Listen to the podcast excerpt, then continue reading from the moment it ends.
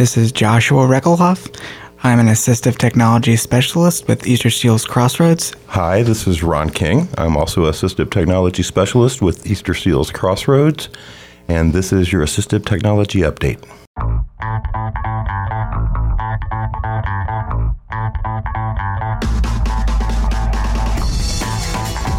Hi, this is Wade Wingler with the Indata Project at Easter Seals Crossroads in Indiana with your Assistive Technology Update, a weekly dose of information that keeps you up to date on the latest developments in the field of technology designed to assist people with disabilities and special needs. Welcome to episode number 90 of Assistive Technology Update. It's scheduled to be released on February 15th of 2013. Our interview today is with Ron King and Josh Reckelhoff, who happen to be two AT newbies. These are professionals who have recently started working in the field of assistive technology, and we pick their brains a little bit about what that's like. Also, we try a new segment this week called This Week's Hashtag, where we pick a hashtag from Twitter and see what's happening out there this week. Uh, our app this week is called MyDPS, and the folks from Bridging Apps give us a report on that.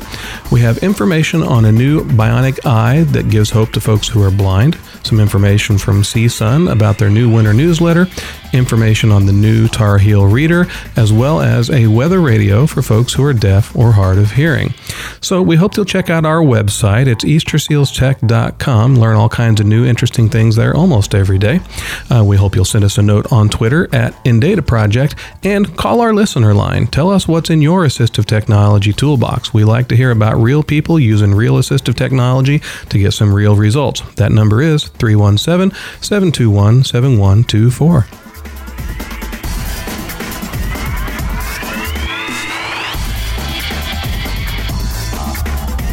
Holly over at the Accessibility and Technology Geek blog has an interesting article about weather alerts for the deaf and hard of hearing. She links to a uh, government website here that talks about the special needs NOAA or NOAA weather radio for deaf and hard of hearing individuals. And I really wasn't aware of this until recently. Um, it's a weather radio that's equipped with some very specific technology for folks who are deaf or hard of hearing. It includes visual and vibrating alarms so that there's a if there's a weather event in your area, it will shake and, and flash and let you know that something's going on. And for example, three warning lights indicate the level of the weather alert, whether it's a statement, a watch, or a warning. It has the ability to connect to a pillow vibrator or a bed shaker to allow people to have themselves woken up if there's a bad weather event. And then it has text uh, come across an LCD display that tells you what the warning is, whether it's a tornado watch or a thunderstorm warning or those kind of things. Um, so I'm going to stick a link in our show notes over to Holly's blog post, and then that can forward you on to information about these um, accessible weather radios and where to get one. Pretty cool. Check the show notes for the link. Our friend Patrick Black over at Teaching All Students blog has talked about the fact that there's now a new version of the Tar Heel Reader. If you haven't been familiar with the Tar Heel Reader before, it's an online web service that works on your computer as well as your iPad and other kind of devices that allows you to create switch accessible and screen reader accessible books for children or adults, I suppose, as well. When you go to the, tar, the website, which is tarheelreader.org, and I'll stick a link in the show notes over to it, it allows you to either find a book or to write a book. And when you go there, it allows you to search all kinds of books that are rated different levels for different audiences in different languages by various topics like alphabet and animals and nature, biographies, fairy and folk tales, fiction, food, health, history, and those kind of things. And there literally seems to be dozens, if not hundreds, of books that people have created there and they're sharing them with each other. So when you click on one of them, it'll give you a picture. It'll also give you text if there's text associated with the book. And it's set up to allow people to create their own switch accessible um, and assistive technology accessible books. So it's a free service. It's pretty cool. And we're going to link to Patrick Black's article in our show notes so that you can investigate the new version of Tar Heel Reader. I'm looking at a copy of the CSUN Winter newsletter here, and of course, the Center on Disability at California State University Northridge is well known for their work in the area of assistive technology. Their conference is going to kick off in California on February 26th, and they've got a lot of exciting things going on there. Um, they talk about the fact that Comcast is going to uh, allow individuals who are blind or visually impaired to test a voiced TV program guide prototype. Um, there are a number of things related to an art exhibition by artists with disabilities, even a WordPress accessibility tweet up that's been set up um, for Tuesday evening, also on the 26th. So um, check the show notes, and I'll link over to CSUN's winter newsletter where you can learn about things related to the conference and all kinds of cool stuff happening over at Cal State. I'm seeing a series of stories related to this first bionic eye that's um, being approved, that may be approved rather by the FDA.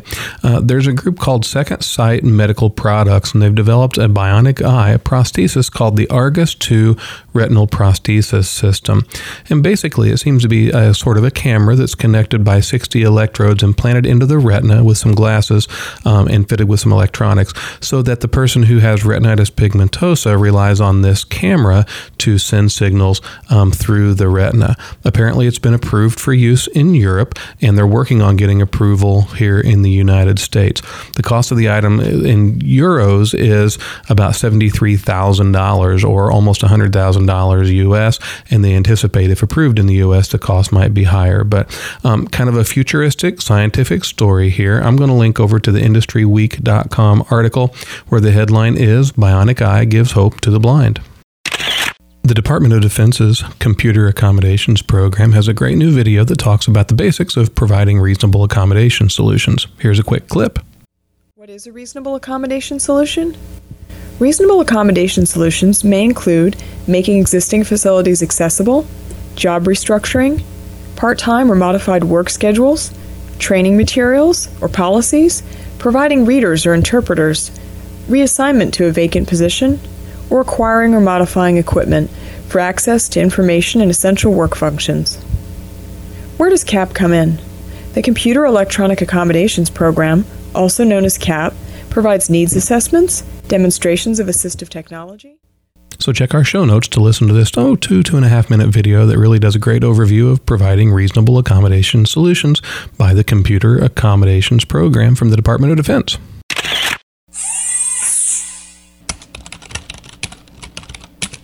And here's this week's hashtag. So I think I want to try a new segment here on the show called Assistive Technology Hashtag of the Week. You know, Twitter is a place where people communicate all kinds of interesting things related to assistive technology. If you haven't used Twitter and don't know about hashtags, here is how it works. You sign up for an account at twitter.com, which allows you to communicate with people in strings of text that are 140 characters long. Hashtags are words, usually very short words, that start with a pound sign or a hash mark and then have um, the, the word or the hashtag. And that's a way for people to keep track track of different kinds of content. So, for example, the hashtag of the week this week is A11Y, A11Y. And that's a Twitter shorthand for the word accessibility, right? Accessibility starts with an A, ends with a Y, and has 11 characters missing in between. So, A11Y is the hashtag of the week. So, each week I want to talk about an accessibility hashtag or an assistive technology hashtag and tell you what I find. So, I went to twitter.com and in the search box I put in pound sign or hash sign A11Y and here are the kind of things that I see. Khalid says which screen re- which screen reader works with SPSS, um, and then are specialized scripts required for SPSS to work, and the A11Y hashtag is there. Um, somebody suggests that VoiceOver is a great name for a screen reader, but some developers mistake it for you know voiceovers. Go figure. Um, somebody says I posted sample ARIA tabs with stealable code yesterday, hoping for more feedback.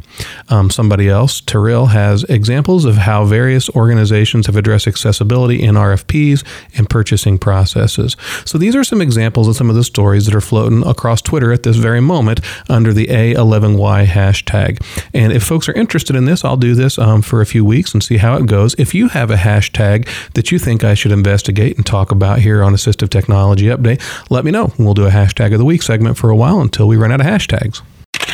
We love it when we hear from our listeners. We have an email here from Lyndon. Lyndon says, Hi, I love your podcast on iTunes called Assistive Technology Update. It is very informative, up to date, and one of the best produced podcasts on assistive technology on iTunes. I am entering graduate school studies in the assistive technology field through California State University Northridge.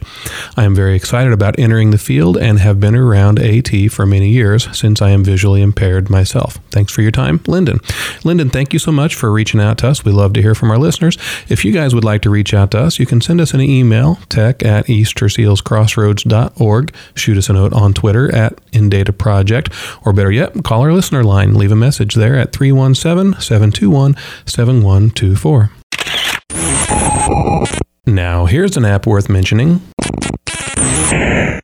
This is Julie Smith with Bridging Apps, and this is an app worth mentioning. Today I want to tell you about the app called My DPS. This app was developed by the Language Express Incorporated. It's 99 cents and it's available in iTunes and the Android market. My DPS, which stands for Digital Problem Solver, allows its users to identify a feeling and emotion and then a coping strategy to go along with that emotion. There are eight emotions, feelings that come built in, along with four coping strategies to choose from. This app is very user friendly.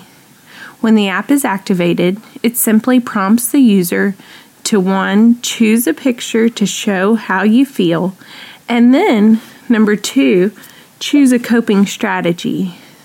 Verbal prompts, brief narrations, and reinforcement throughout are wonderful features that add to the user experience. A short video also accompanies each built in coping strategy so the person can see it in action and try it on their own. My DPS is also customizable, allowing the user to add photos from their camera roll or take photos on the spot. These can be labeled with text. However, no further audio or video capabilities are possible in the customization setting. All in all, my DPS is a good start to teaching emotions and feelings and coping strategies. It can be useful with students that respond better to immediate social cues, as well as as well as the use of a device. It also helps increase student independence and self reliance. There are some challenges in that the labels are not read aloud, so it can be challenging for non readers to find this app useful. There is also no option for creating separate student accounts or folders for the feelings and strategies, so every time you use the app, you have to flip through multiple pictures. It would make the best sense to use this app with one student on their own personal iPad. For more information on this app and others like it, visit bridgingapps.org. Today on Assistive Technology Update, I have a couple of guests in studio who are actually my coworkers, and we're going to talk about what it's like to be an AT newbie. So, Josh Reckelhoff and Ron King are two guys who have been working here at Easter Seals Crossroads um, for weeks, months, less than a year for sure, um, who are fairly new to assistive technology. And I know that a lot of folks who listen to the show are longtime users of assistive technology or folks who have been working in the field for a long time. And I think sometimes sometimes there's a lot of value in looking at our profession from the perspective of somebody who's still kind of new to it. So that's what I want to kind of get into today a little bit is kind of talk about, well, what does AT mean for folks um, who are kind of new to the whole thing? So, um, Josh, let's start with you. How you doing today? Doing great. Good. Tell everybody your name and what you do here. Uh, I'm Joshua Reckelhoff, and I'm an assistive technology specialist with Easter Seals Crossroads. There you go. Ron? Hey, everybody. Uh, Ron King, Assistive Technology Specialist with Easter Seals Crossroads. Good. Thanks, guys. I know you're supposed to be out working with folks right now, and I pulled you in for a little bit of time, so I appreciate you taking time out of your schedule to be with us. Um, you guys are both new to assistive tech. Josh, how long you been doing this? Uh, let's say about six to seven months. Six or seven months. Ron? Four months. Four months. But you're neither one totally new to assistive technology or technology. Um, Ron, tell us a little bit about your background with technology and, and kind of how you got here. Well, I actually um, was in IT for a number of years, and we actually did IT here in the building. So I got to meet you guys, you know, uh, doing that, and uh, got a little peek at the AT side, but uh, that's it, I guess. Yeah. So you were a computer nerd that we kind of knew and said, "Ooh, that guy's got promise. He would be good in assistive technology," and that actually figured into the process of you coming to work here, right? Yes. Yes. Yeah. Good.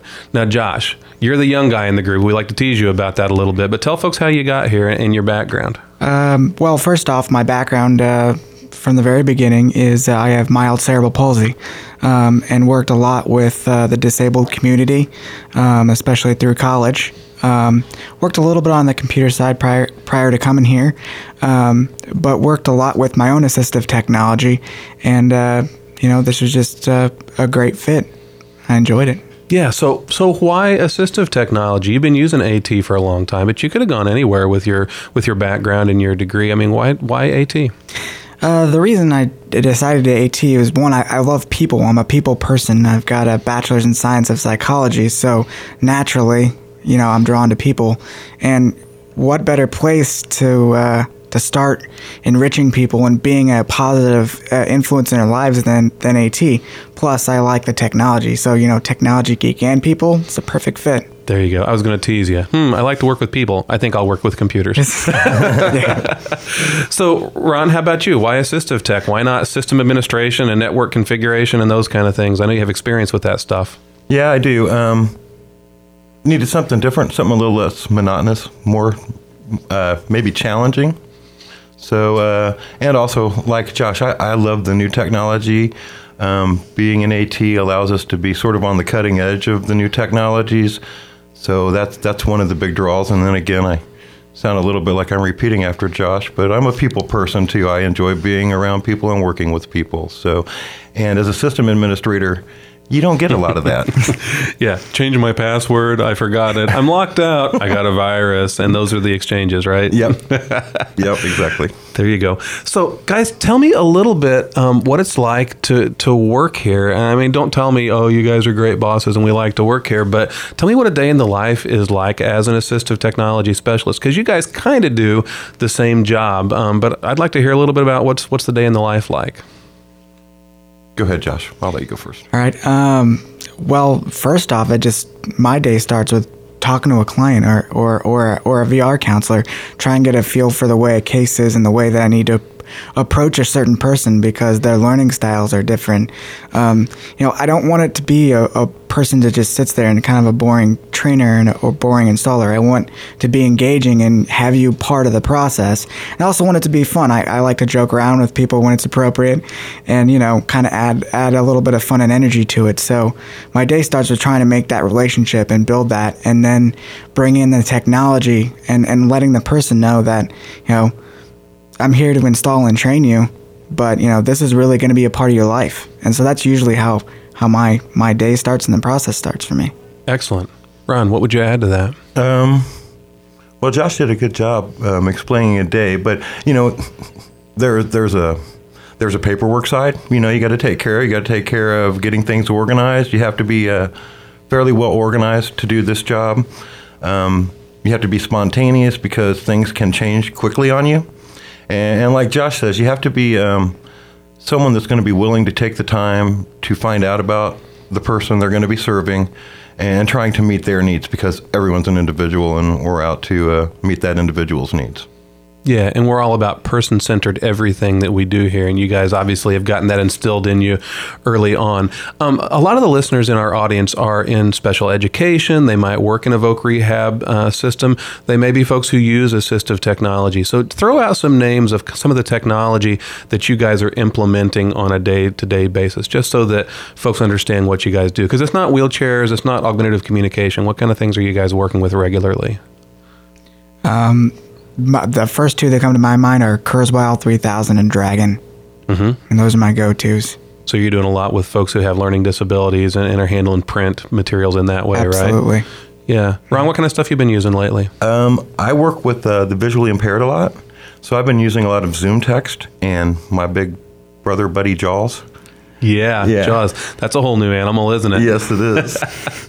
So, Ron, you tend to be focusing a little bit on the vision impairment side of things. Is that the trajectory that you're looking to do? I mean, as you um, look at where how you have your sights set on the industry, do you tend to do you think you want to focus on the blindness stuff, or is that just where you, what you're working on right now? yeah, I think I think I do want to focus on that. Um, I think it's a it's an area that may be underserved, so I think it might might provide a lot of opportunities. And uh, I really enjoy working with the people. I mean, um, I've learned so much just in these last four months. Being a person that had never met a totally blind person really before, and now working with them, so it, it's been a great experience, and I really enjoy working with them. So I, I'd like to continue that way. Yeah. Good. Well, and there's plenty of the technology tends to be pretty deep on that side. There's lots and lots of different kinds of technology, and it tends to be pretty involved. And so there's a lot to kind of dig into there. Um, Josh, what about you? Long term trajectory. What do you think? Uh, the, no, there's really no question uh, for me. Uh, basically, cognitive impairments, TBIs, traumatic brain injuries, um, kind of more the physical limitations uh, side. That's kind of where I'd like to focus and specialize in. I think that just given my nature and what I've had to deal with, I have a unique insight into that. So why not play to my strengths? Yeah, yeah, that makes a lot of sense. Um, so, guys, you both went through an interview process. You found out about the job in different kind of ways, and at one point, you sat down with probably your boss and me, and we tried to explain to you what this job is like and what it's like to work here, and what does an assistive technology person do. Um, and we probably described it in one way, and it's really hard. And I've interviewed lots of people about the job here to describe it in a way that's accurate. So, if you think back on the interview when we talked about what will this job be like and what it actually is like, tell me about the surprises, um, how it's the same or different than you thought it was going to be, or maybe some of the challenges that, that you've experienced. I can I can think of the very first uh, training that I went on where the the auspices was help this client use a computer. And I thought, okay, you know, maybe show them, you know, some cool stuff with Outlook and the home groups and, you know, a little bit. Of, the first question he asked, well, how do I turn it on? And and that that threw me for a loop. I was like, oh, we're going back to this is what a power button is, and that was kind of something that I didn't really expect. I would be teaching a person literally to utilize a computer for the first time, and it was it was uh, exciting and, and challenging at the same time to, to kind of see it through their eyes and help them from literally step one to you know sending an email. So Yeah, sometimes we overestimate, you know, where a person's starting, and you kind of get in there and you get surprised. Oh, we really do need to be basic, basic, basic, basic with that. Um, So, Ron, as you think about, you know, you know, a few years ago, you were mostly doing network level, you know, help desk support kind of things and those sort of things, and now you're dealing with people with disabilities and a whole new group of technology. What have been some of the challenges to get, you know, from building on your background to doing assistive technology? I mean, I know there's new tools, but what is how, has that process been challenging, or has it been? Has it been a walk in the park to say, okay, now I'm doing assistive technology? Well, and in a way, it's similar. Um, believe it or not, when I was doing like help desk support, a number of times I would remote access people, and the only way c- we could communicate was by typing in WordPad. So we were basically couldn't speak to one another or hear one another. So in a way, that transfers over rather nicely. But um, I get to know the people a lot better. Um, Yeah. I build relationships with the people that I'm working with, and it's one of the most rewarding things. And it's something I didn't consider coming into the jobs that I would get actually this close to the people that I'm working and trying to help. You know. Yeah, and yeah. And I think people who work in the field of assistive technology get those personal experiences that you probably don't when you're helping somebody in a help desk environment. It's a little less of an intimate kind of experience. Speaking of that, tell me a story. You've been doing this for how long again? Four months. Four months. Certainly you've bumped into somebody who's touched your life in some way. Tell me a story. Um, I have. I've bumped into a lot of people that have touched my life, but I'll I'll share a, a real short story. I, I started training um, a visually impaired user on their computer, and one of the things when we started was that she was very dependent on her husband to help her. And we made it one of our goals that she became more independent and less dependent on the husband because that also led to arguments and, and other things. Sure. So uh, after a few training sessions, she came back to me and said, Ron, we're not fighting over assistive technology in the computer anymore. And that was one of the greatest things that I had heard. You know, I, I was actually having a positive effect there. So that was that was real nice. So you did some uh, unintentional marriage counseling while you were fixing the computer. exactly.